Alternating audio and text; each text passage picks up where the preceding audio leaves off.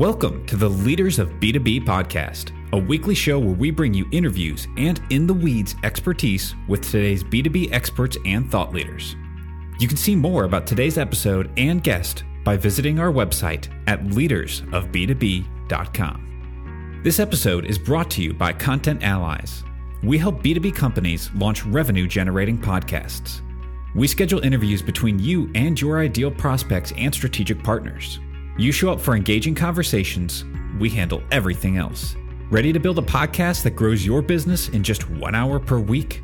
Reach out to us at contentallies.com. Do you employ or pay workers in other countries? Even if you don't yet, you might soon. Now that remote work is the norm, employees have more freedom than ever to move around.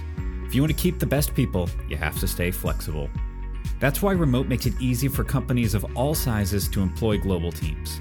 They take care of international payroll, benefits, taxes, and local compliance, so you can focus less on paperwork and more on growing your business. Remote helps you onboard full-time employees or contractors in countries all over the world in minutes on its simple, easy-to-use platform. And even better, Remote helps you rest easy by providing you the most comprehensive intellectual property protection and data security in the industry. They own full local legal entities in all their covered regions, guaranteeing you never have to deal with a third party ever. To save you money, Remote never charges any fees or salary percentages. You get access to everything Remote offers, from payroll to compliance and to benefits management, for one low flat rate. No hidden fees, no surprises ever. Just the best global employment solution in the business. Best of all, podcast listeners get an even bigger discount. Get your first employee free for 12 months. And 2 months free for any additional employees onboarded during their first year.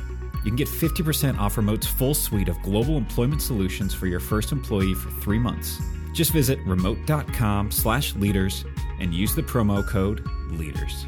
Hey leaders, welcome back. This is Ledge. We've got another episode today. I'm really excited to welcome Philip Naithram to the show. Philip, I would love if you would give an intro of you and your work. I know we're going to have a great conversation. Yeah, well, thanks, Leds. I really appreciate you asking me to do this. I'm excited. Philip Naithram. I run Shift Media Studios. We are a podcast production company here in DC. I service predominantly the government contracting industry and the federal services industry surrounding government contracting.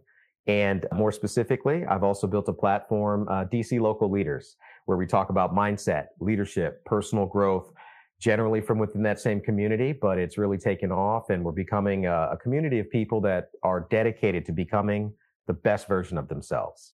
So how does that fit in that DC sort of, I don't know, business, government, type of thing? I mean, obviously there's a big conversation there, about leadership for, humans who really matter to the leadership, of our country and, the industrial complex, all those things. So yeah, I just love, break that down a little bit, because it's sort of a unique niche. Yeah. Well, you know what? The government contracting industry, just like any other industry, is a relationship-based business, right? It's no different from any other type of business that you would do. And building those relationships are based on all the things that we know about: know, like, and trust, right? That's who you're going to do business with for those three specific reasons. Now, there's certain companies that have a specific capability or some type of IP. But again, you would never know about that unless you know, like, and trust the people there. And so DC Local Leaders is a forum that's out to investigate what are the commonalities between us. One thing that is a problem that needs to be solved is that we have the government, and then we have federal services, and then we have the military. And specifically with defense and intelligence, they play well together, but there's still a divide. They're still siloed. So how do we bridge that gap?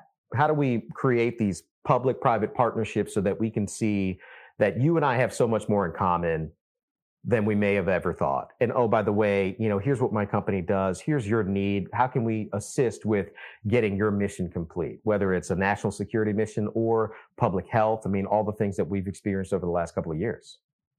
Sure.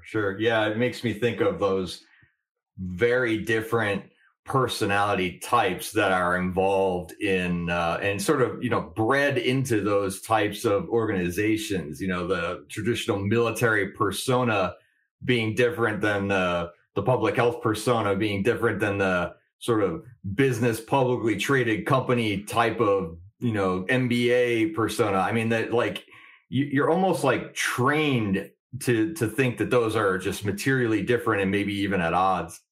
Yeah, but then you get in there and you find out that they're not. I mean, I think that the way a proposal is written in private industry, like if I were to submit a proposal to you, would be different from the way that I write it up if I'm proposing it to the government, or if I'm a small business that wants to partner with a large business like Lockheed Martin, Accenture, because a lot of that, you team. That's how the work gets done. A portion of it's going to go small business. But what you find is that, well, one, people that come out of the military, for DC Local Leaders, I've interviewed so many military folks, and that's the end user of a lot of the things that we're creating, at least in the defense industry. So we have to understand what their challenges are. And I've been invited up to West Point, and I didn't even realize this. Like, they are some of the most introspective people. I everything I do is personal development, personal growth. I mean, no wonder I made it to sales, right? But that's constantly all the work that they do because of, well, the stakes at which they operate. But they just coach leadership over and over and over again. And, that wears off, I guess, once they leave or transition. It comes into the private industry that sells back to the government. So that permeates. You have this ecosystem of people that are able to learn from each other. And I've never served in the military, but I support the uniform, and they've affected me. They've taught me lessons that are valuable, that have helped me navigate having difficult conversations when I'm pitching, or the human condition. I start doing the thing where I'm reading the body language, and now I'm having a conversation with my mind about what did that eyebrow mean, They deal with this constantly. And it's like, but you're right. I think the natural tendency is to believe that, the health and human services folks, so the civilian folks think this way. That's how they do business. The military folks, they're tough and hard, and this is how they do business. And then the government, it's bureaucracy, it's layers on top of layers, and that's how they do business. And there is some of that, but then when you realize it's just two people doing things together, it's no different from any other business. And you approach it the same way. Right. And how do you begin those conversations at a point where, like, some of those folks maybe aren't, right off the bat interested in a change of, sort of bringing down those traditional walls? I would bet that's part of it, that you need to remind that there's a human nature to it, to get down to that shared foundation. So I did commercial real estate before getting into this, and I did commercial real estate representing the government contracting community. So I was tangentially related to these people, but like the commercial real estate industry, for example, you can make those cold calls over and over again, and you'll be at those industry meetings, and it might take 9, 10, 12, 11, 15 touches before they even acknowledge you in one conversation. But over time, you're building this relationship, right? And then you're uncovering some of the things that they say and those little tidbits. And then you're creating something, well, here's what my firm does. Here's the value it creates for you. Here's how it either makes your job easier, saves you some money, makes you more efficient at accomplishing whatever it is that you're doing. And a lot of it is based on a bunch of conversations. Like, to get to those conversations, it's usually a bunch of conversations that have nothing to do with anything that you both do for work. It's like, where do your kids go to school? Or are you talking about some sport that you played in high school, or a team that you followed, or a restaurant that you ate at? You're just being a human being talking to them. And so I found it's the same way that, like, obviously time is valuable. So when you call someone, they kind of want to know why you called them, Right. So you do sort of start with some of that, but it's really just building like, hey, I'm Philip Naithram, and look, one of my talents is just communicating with people. And I've started this marketing and communications company, and here's what I'm doing. I really want to bridge the gap between you and your clients. I'm just trying to get to know you a little bit better. Here's some questions that I've had that would help me do that for you. And then in that conversation, I'm talking about, so like, it looks like you served in the Navy. What was that like? Like, what was, looking back, what's the greatest thing that, what's your biggest source of gratitude for doing that? Because I had an opportunity to go and I didn't. Like, I'm bringing out these other parts of the conversation where we're starting to relate to each other because we're two human beings. And then that second call becomes easier, and that third one. Yeah, you're using, and this is obviously interesting to me, you're using the podcasting, what I'll say, channel or, vector to kind of get into these things. And I've had the same experience that I'm just interested to hear about, you know, your experience in using a podcast, you know, as really the enabling, I don't know, venue maybe to have those conversations. Yeah. I mean, that's, you know, I really wanted to differentiate myself from some of the other groups around the DC area. And there's some successful groups, right? There's some that are specific to the military, like CCAF. Act I Act is one that they're pretty popular, and they're well known as being the public-private partnership venue. And then you have other ones like Potomac Officers Club, and I can start naming names, right? You know, Washington. But they all kind of have the same sort of model where they've got a set of awards that they recognize people that are achieving things in the industry. You're able to win those awards, which gives you marketability at the awards assembly, or because it's an award that's given to private industry, government, and military folks, you know, everyone's going to be there, and they have their monthly meetings, and they do that, and that's their venue for communicating. They have a monthly happy hour or lunch and learn or something like that. You know, through doing commercial real estate, a lot of people, I mean, I picked up on this my skill set of just talking to people, bringing out conversations through my own personal experience of significantly changing my life almost 8 years ago. I was supposed to die back in the day. I can tell you about that. Didn't work out, but here I am. You know, and so I have these conversations on a human level. And I thought, that's my skill set. How do I utilize that to accomplish the goal that other people are doing? What's that differentiator? And it was podcasting, still relatively young. It's different from the radio. I think it was a disruptive, a thing that was born out of radio, because you can advertise with the radio. You can, get your CEO to say something cool and go put it on the radio. And then hopefully people want to work for your company. But I thought, if I can interview this CEO and have an hour-long conversation, long form, let's just talk about all the lessons you've learned, how you've gotten to where you are, the challenges you faced. What can happen with that? One, I no longer have this barrier between you and I, where I think you're some sort of special person that knew some special information that got you to a special place that allowed you to do this special thing. Mm-hmm. You know, you took advantage of some opportunities where you said yes when others said no. You leaned into fear. You took some risks. You had mentors in your life that championed you, advocated for you, and mentored you, right? So now I know I have to find all three of those. I wouldn't have otherwise done that. You've had relationships, mentorship relationships that aren't formal. They're just people that you call. Half the people that are my mentors have no clue that they're my mentors. They're just people I call, you know? Right. And I pick up on these things, and how do I share that with other people? And then other people hear that, and they're like, you know what? Can you introduce me to that person? Because I'm like, I loved what they said, and I didn't know that we had that same experience. In fact, I would see her around the market, and I knew she was in charge of blah, blah, blah, but I just didn't know. And so that was the idea that, like, all right, let's use the skill. It's really just finding the thing that you do well and doing that, which was scary. Yeah, but I was also a commercial real estate broker in a time where no one needed commercial real estate. So going from $0 as a broker to $0 as an entrepreneur was a step up to me. Yeah, right, right. Yeah, it was a difficult time for that industry, no doubt. And tell the personal story then. You said. Yeah, well, so I'm a sober alcoholic, right? So I've been sober almost 8 years. And I thought I was going to die back in 2013. So I gave away all my stuff. And it turns out you can't just decide to die and actually die, you know, but in my mind, it was very real. That's how off I was, right? I was, you know, sleeping at Shady Grove Metro, which is around here in the DC area, on and off. I had a Craigslist roommate kind of house situation. I was doing well until I wasn't. I ended up short selling a condo. I called up CarMax and was like, hey, come pick up the truck. And they're like, that's not how you sell your car. What are you, insane?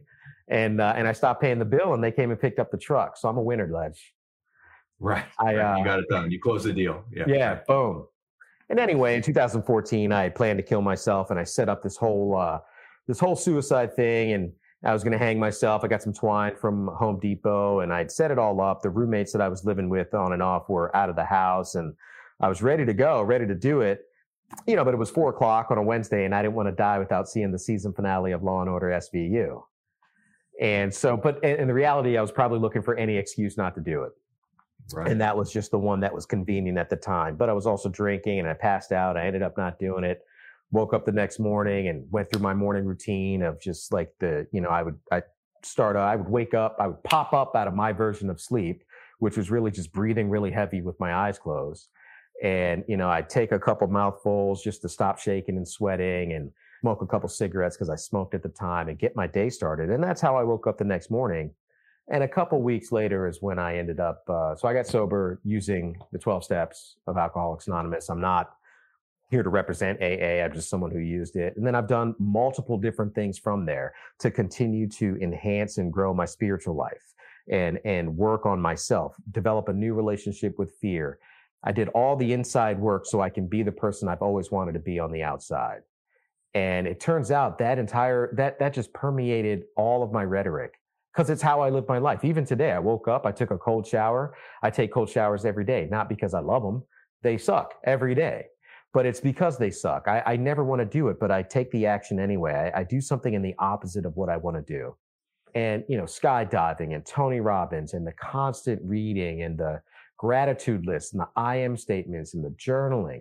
And this is all I ever talk about. And it turns out when I really started to open up with that and talk to some of these leaders, these government executives, these C-suite leaders, these military leaders, that was the common ground. They all have some sort, they may not have gotten it the way I got it. It's not a requirement. It did work. You can try it. I wouldn't suggest it. There's easier ways to go about it. Plenty of books I can recommend, and I kind of sarcastically joke about that just to say that if you're there, there is a solution, you know, just to get that out there. It worked for me and millions of people. But, you know, I found that we all seem to have that sort of process, some sort of internal reflection. And that's a starting point. We have that conversation. That's on a human level. That's not about what you do and what I do and what level of your career you're at or any of that. And that's where we build those relationships. So all of the conversations I have are centered around something dealing with that. Broadly, it's called leadership development, but it's personal growth, it's mentorship, it's what can we learn from each other?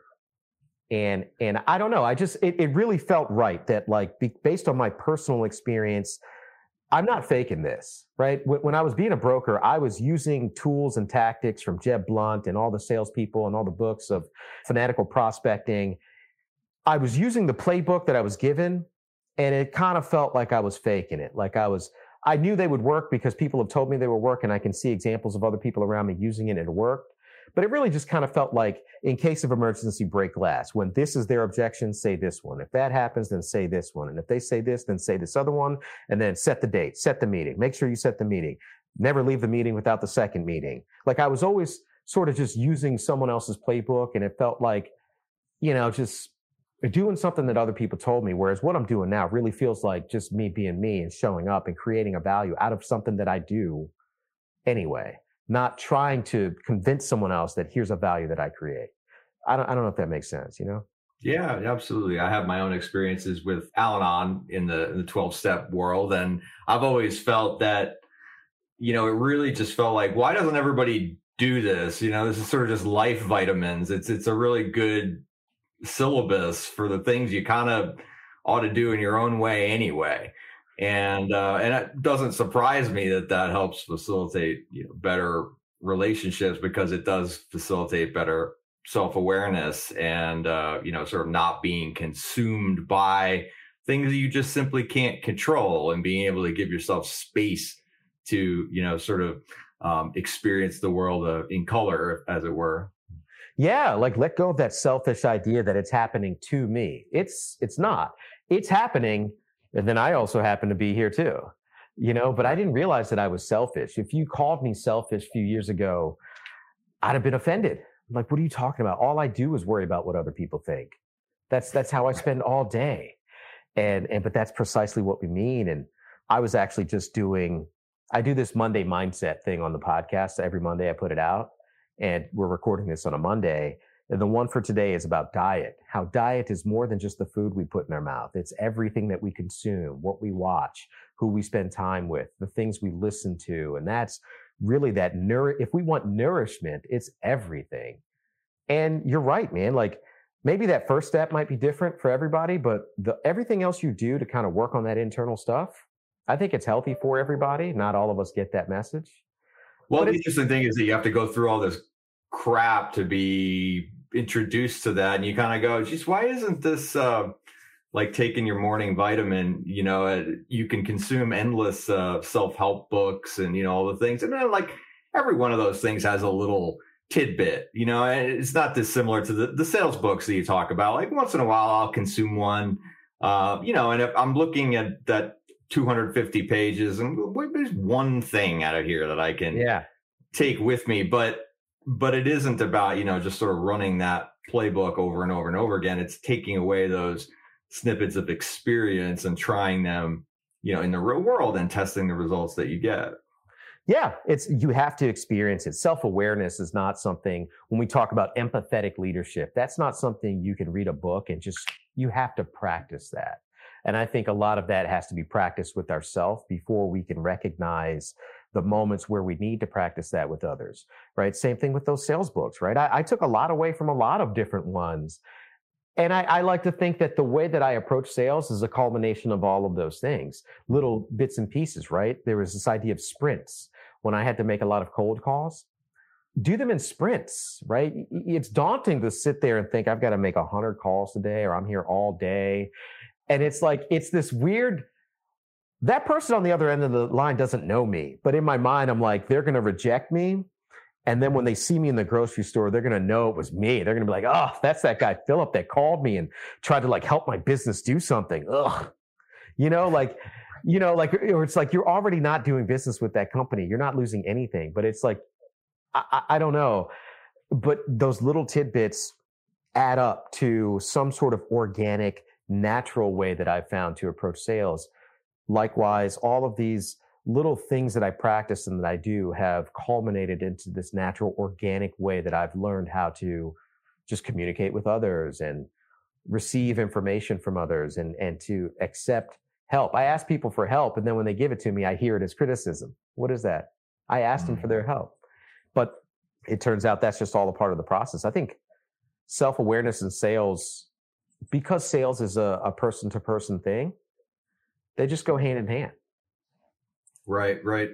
Talk to me about, you know, I've been involved in the leadership training space a long time as well. And one quote always stood out to me is that leadership is the, you know, most studied, least understood, or most written, least understood topic, you know, of anything. I think that's right. Like you can, it's almost like trite to hang yourself out and say, I do leadership, because it's so like, what do you mean? Like everybody has their own idea about that. And yet you don't find typically that it gets applied. It's the same, almost the same way as saying teamwork. You know, it's like, what does that mean now? Yeah, dude, I struggle with this all the time. And I try to figure out, is this imposter syndrome? You know, is this like, is that what this is? Or you're right. I think there's a lot of books about leadership that are written by people that when you look at their credentials, and I'm not saying they don't know what they're talking about, but they've never led anything. Like, so how can you take me somewhere you've never been? Right. That's why I stick to like leadership, but what there are some commonalities. You can see that leadership development, most of the leaders that I've interviewed and that I've talked to that are what we would say successful leaders, and that they have the following. There's a woman around this beltway. Her name is Vicky Schmansky. There's people that will lay down in traffic for this woman, right? Like honestly, right? And that has been her claim to fame, or like people know that about her. When you mention her, that's what they think of. It's never the company she happens to be with at the time, or where she went to school, or the big thing that happened. It was her as an individual. And I think she's incredibly self-aware. The way that she communicates with others, she can get you to feel comfortable about saying whatever it is that's on your mind at the moment. And I found that the good leaders are doing that because they've worked on themselves. And think about what that does. That opens the line of communication, right? Jocko Willink will tell you discipline equals freedom. He'll also tell you that like, it's your fault, right? If the mission didn't succeed, and one of your team members says something like, well, I didn't know I was supposed to do that. That's actually your fault as a leader. Either you didn't ask the right question, or you didn't prepare them with the right info, or you didn't have an environment where they felt like they can ask you in the first place. Right. And so when we think of like, but you're right, this idea of leadership, I don't even call myself someone who speaks on leadership because of that same, like, who do I think I am? Or like, what does leadership mean? You know, but positive psychology, personal development, mindset, like a mental fitness, mental diet, these kind of things, I can get behind that because I practice that in my daily life. Now, if that equates to having a skill set that many leaders have, then that makes sense. But sure. Like, you know, I'm working on a book and it would not be, here's what Philip Naithram is telling you about leadership. It's going to be, here's what I've learned from interviewing people that have successfully led teams. And here's the commonalities that I found about them as a human, right? As an individual. And here are some things that I've practiced in my own life to build those skill sets, right? So it's kind of like, here are the skill sets that I found common in leaders. Here's what I've been doing to build those skill sets. Here's what a bunch of other people have said that they've done to build those skill sets. If you want to be this, you should work here. And that makes sense, right? Because that's like a tangible thing. But like, I'm a leader. There's plenty of people that are in charge that aren't leaders. Yeah.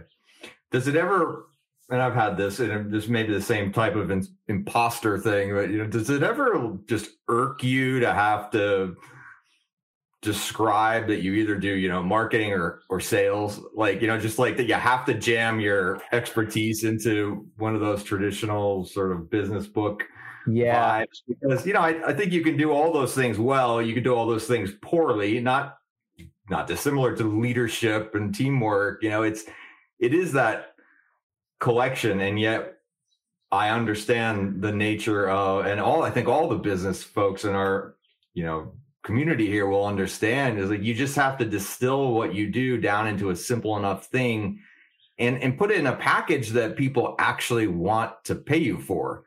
And, you know, nobody wakes up in the middle of the night and says, you know, I really need a combination of, you know, mindfulness and positive psychology from an expert who does podcasting, you know, so like you gotta pull it together into something that is packaged for sale. Yeah, dude, I just figured out how to do that. And I was learning that lesson for some time now, not realizing that I was learning, because, you know, yeah, warm and fuzzies are great, but, you know, no one cares really about that. You can't pay your rent with warm and fuzzy checks, right? Right. No one's paying you for that, right? So, but I love that guy. I'm so glad that he's doing what he loves. I'm not going to pay him, but he sure is a nice guy.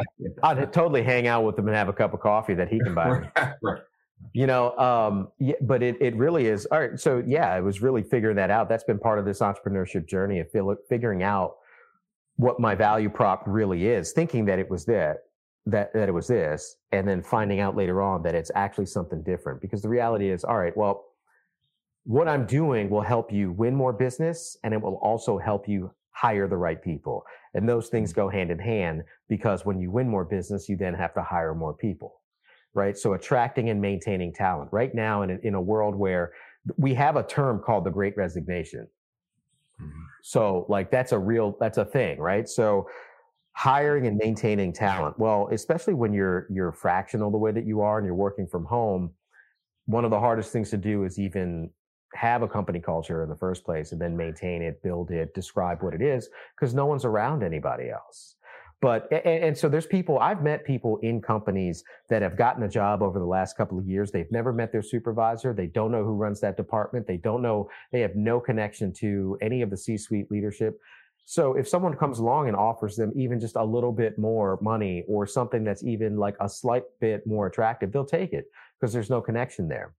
But creating an organic conversation that you can have that's evergreen content that lives forever with someone who's a third party. That's the key part, that I'm an independent biased source of this discussion. It's not like the head of marketing is interviewing the head of whatever, and they all work for the same company. And you can tell that, like, if they want to keep their job, they better start saying this stuff, because nothing's stopping me from asking questions like, why do you do this? Or why didn't you do that?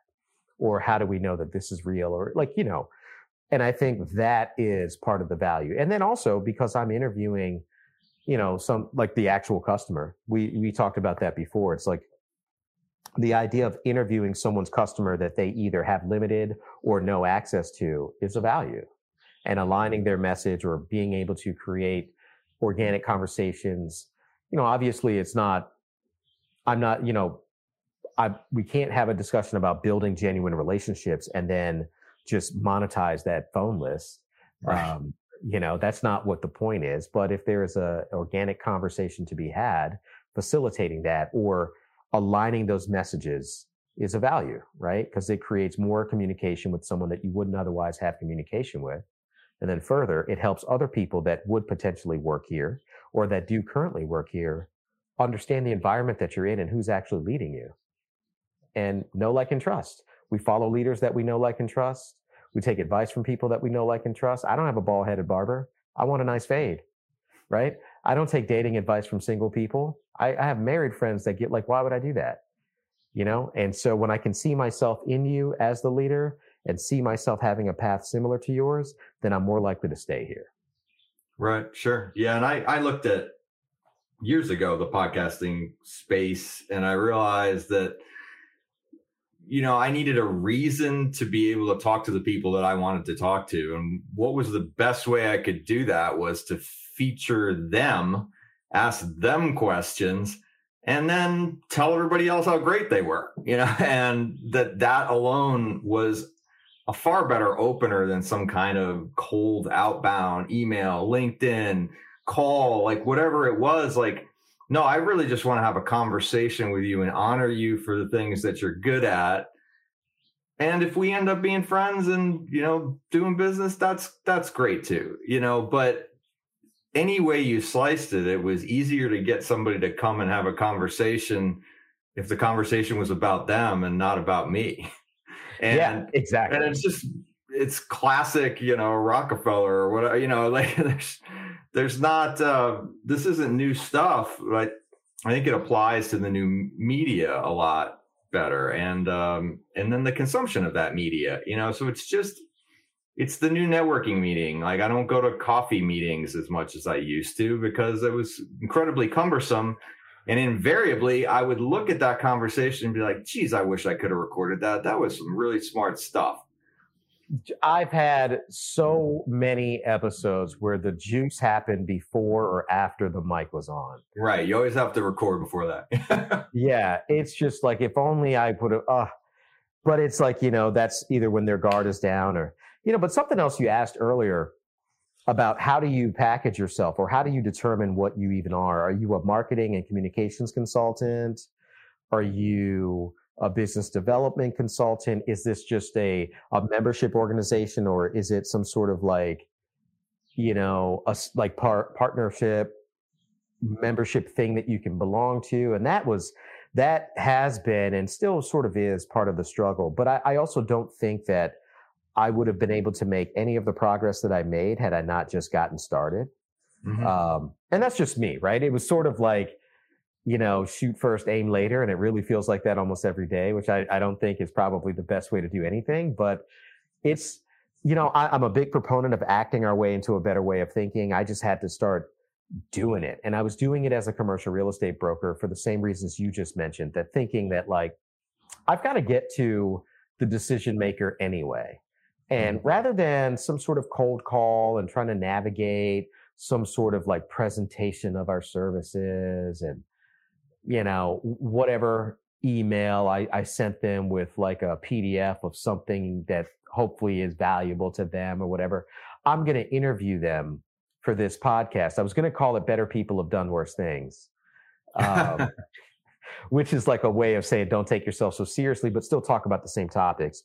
I ended up calling it DC Local Leaders, and they were all part of the government contracting community because that's who I serviced. And somewhere around like episode 10, they were like, dude, you should be doing this, right? Because the idea was like, but it was the same concept you just mentioned, that like, this is how we're going to build our relationship. They don't know me from Adam. They don't have a reason to know me, but I want to learn from them and I want to know more about them. And then over time, well, one, I had to stop being half pregnant. I couldn't have one foot in yesterday and one foot in tomorrow. So I was pissing all over today. And so I had to go full into it. And by doing that, it's led me to like, oh, here's their real need. They have marketing and communications teams, but they don't have the time to go and just do these interviews with their customers and their clients to even get out there's tons of people in there, and they might have way more in common with those people than they think to actually build those relationships that help them do more business, or at least have more of a conversation than they otherwise would not have had. But they just don't have the manpower, or they don't have the skill set. Like, that's where my differentiator, that's where all that personal experience comes in. That's what I really sell, is that this isn't work for me, folks. Like, I create that value without faking it. And oh, by the way, you know, I'm an unbiased third party person that you aren't. So you can't have the same conversations or get access that I have.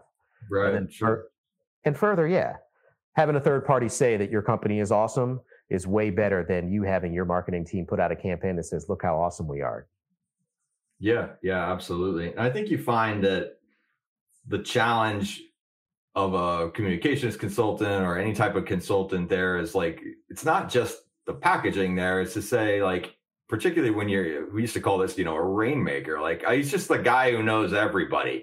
So how do you monetize that because of the tremendous input necessary to network, you know, essentially, and produce all this stuff all the time? And I don't need to get into it. There's different models, you know, for that. But I would encourage everybody that's thinking about this, you know, don't do the whole, like, well, I'll introduce you to somebody and then you need to give me 10% of revenue, or, you know, it's like, keep it away from transactional, but be forward with the fact that, you know, listen, the thing that I've built here generates a tremendous amount of relationship value that I'm going to bring to you. And I just want you to be aware that one way or another, someone needs to subsidize the existence so that I can continue to do what I'm doing. And I think when you leave it out there and people understand why, it reminds me of, you know, sort of, if you want advice, ask for money. If you want money, ask for advice. And when you bring value to someone, you know, ahead of time, I'm a big fan of just make them aware of what went into that value, not in the way of, say, here's your invoice, but maybe in the way of, here's your invoice where I show you what it should have cost, and I struck it out and made it zero. But I want you to know that there's real value tied to that. And I think that's the psychology of selling, you know, sort of influential relationships that it's hard to get into and train yourself to do, but is really important if you're going to drive that relationship and networking-based business. I love the way you put that, because it was, the sales is a little different from when I was doing commercial real estate, for example, because I represented a firm. The firm was much bigger than me as an individual. The firm was also national and well-known. And there was already, if you're engaging a broker, you already know what your need is because you're engaging them to do the thing you already know you need. Whereas this, as a consultant, one, being a single individual, just, or, you know, small team, I have some external people that help me, but it's really just me. So it's kind of selling yourself, and yeah, it's, for me, I was I'm very rigid on the fact that I'm not just monetizing my phone book here. I'm getting to know these people because I want to build these genuine relationships with those people. So you come into me and say, introduce me to all of these people, and if we win, then I'll give you a, like, and I don't even approach it from the other way around, as you just mentioned, that, like, here's, you know, my procurement fee, or, you know, whatever. It is, but part of asking to be paid has been one of the hardest lessons to have to learn, especially because of how I approach doing business where I'm building a real relationship.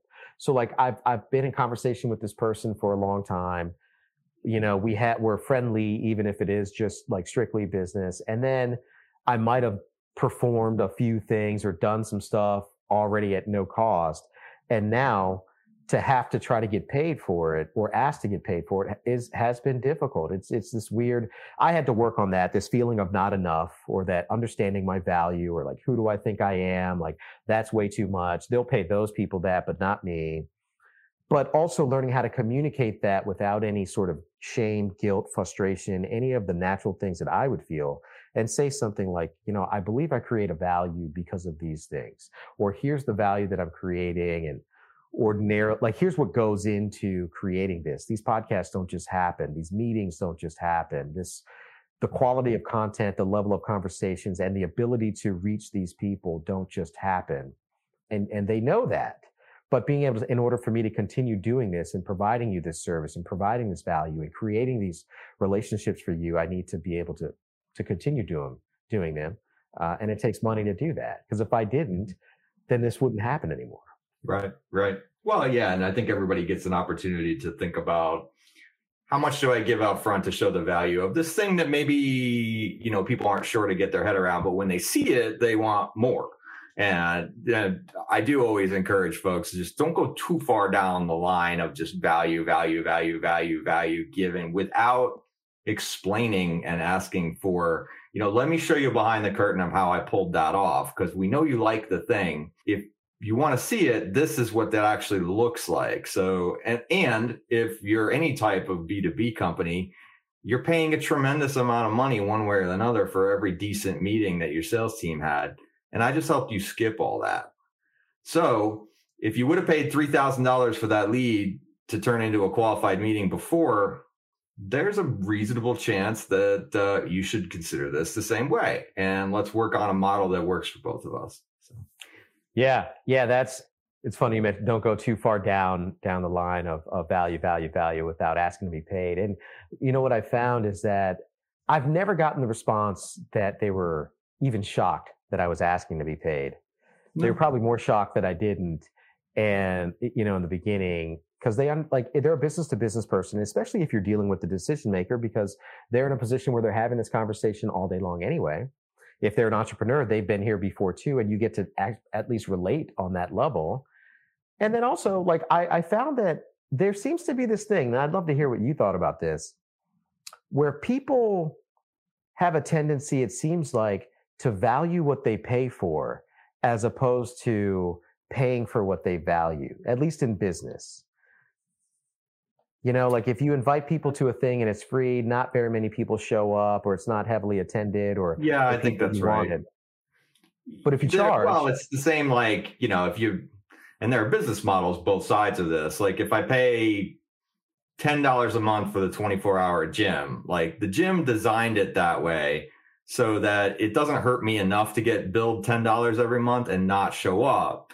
So the gym has 10% of the capacity necessary for the membership, because they know that over time, 90% of the people are too lazy to either quit the $10 or to go to the gym.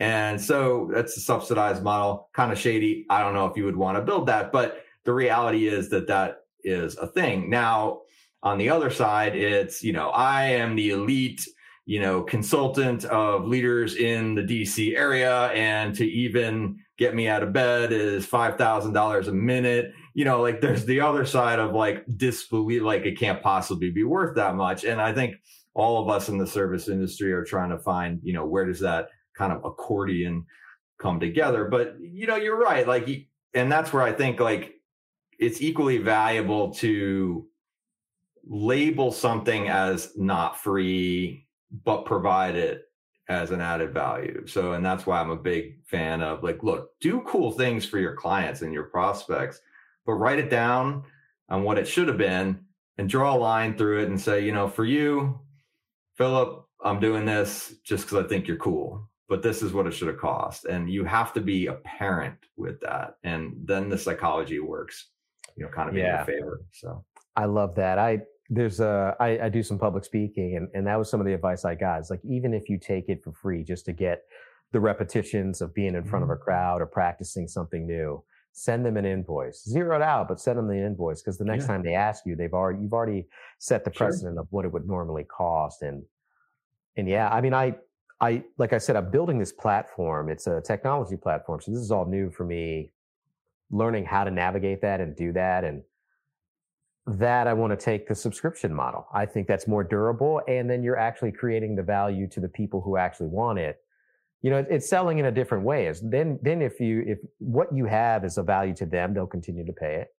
But again, comes in that sort of pricing models, like how do you price it in a way that it generates the revenue you need, especially for the data space and everything else that you need in order to maintain it, but that you can get mass amount of peoples that even if you know, you have a consistent amount of value that you're providing that is still useful and ongoing, and it's sticky in nature, that they can just keep up with it. Then it's no longer about sponsorships or going to the companies. Maybe you align with their human resources department to make it more of a part of the employment package. That's my idea, that, you know, if you want your employees to continue to work on themselves, their communication skills, their leadership development skills, that sort of thing.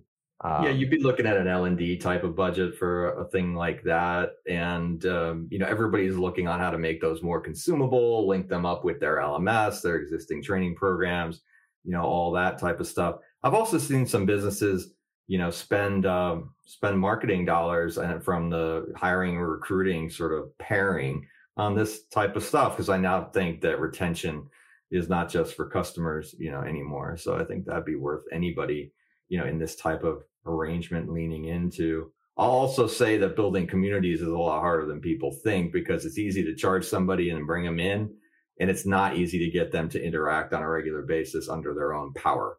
So, you know, typically when, you know, and I've done a bunch of these things where, you know, somebody, you join a $30 a month Slack and you're supposed to get access to all this stuff, and like, but nobody else is talking, so you can't talk because like it doesn't do anything for you. And so, you know, community interaction becomes a real challenge, and there's whole disciplines around, you know, managing remote communities and, you know, having value and everything. But my thinking would be you keep it center to, you know, a very distinct set of scheduled values. And, you know, listen, don't sign up for this thing unless you're going to come to Mastermind every Monday at noon. Because if you aren't, like, and you can't clear your schedule for that, this is not going to be valuable for you. And so you can be very, you know, overt in that type of, you know, setup. Yeah, I think staying niche and then being selective on membership. It's not just for anybody. There's an application, you know, this, you've got to be at a certain point in your career for certain levels of the thing, and like being very deliberate about that. Although giving people shadow work is very difficult, because if you make application-based things, you will find that a lot of people won't fill it out. So you also have that lead form sort of kickback problem of, you know, as well, I need 20 different data points in order to give you a price. And they go, never mind, I don't want to price that bad. So right. Yeah. There's a lot of psychology for all this stuff. So. Yeah. Lots to learn, but I'm excited about doing it. Right. It's, you know, there's some that, but, and I just try to follow the lead of the ones that are successful, like Chief. I don't know if you're familiar with Chief. I'm not, but I believe that's a good name. I mean, and their niche is women, right? It's a women's organization for women leaders, and they're doing really well. And so I think, I don't know, it's a puzzle to solve, and there is a solution to the puzzle. And I'm excited about trying to solve that, or seeing where that could go, right? Because, I mean, look at where I am with this podcast. Initially, it was just a tool that I was going to do more commercial real estate business with, and now it's not just the thing I do. It's gotten me into two different avenues that I'd never thought. I built a skill set to do it on my own. Now I'm being hired to produce others as a media company, and then those two things put together are now opening the door for, you know, training sessions and breakout sessions and speaking, which is all part of what I think would be this community of people. I don't know, but maybe the act of doing that would lead to something else. But I can't be half pregnant, and I'll never know until I get started. So, well, Philip, I've enjoyed this very much. You have a great attitude. You know, obviously the stuff you went through really helped get there, but you've obviously taken that to a positive development space. I just think that's a lot of fun. So, having watched you on a video and reached out and just said, "Hey, dude, we got to talk on this podcast." I'm very happy that we did that. If anybody's resonating, you know, with what you're saying, or they just want to get in touch, what are the best channels to do that? Yeah, I mean, you can reach me on LinkedIn. I'm very active on LinkedIn. It's Philip K. Naithram. Email Philip with two L's .Naithram. That's NAITHRAM at shiftmediastudios.com. It's very long, I know. And I'm also on Instagram. It's DC Local Leaders is the podcast, and Filled with Life is mine. That's Filled, Philled, with Life. That's awesome, man. Well, thanks so much for coming out. I really appreciate it. Yeah, man. Thanks so much for having me. Thank you for listening, and we hope you enjoyed this episode of the Leaders of B2B podcast. If you enjoyed the show, please give us a 5-star rating. And as always, you can see more information about this episode and all the resources mentioned at leadersofb2b.com.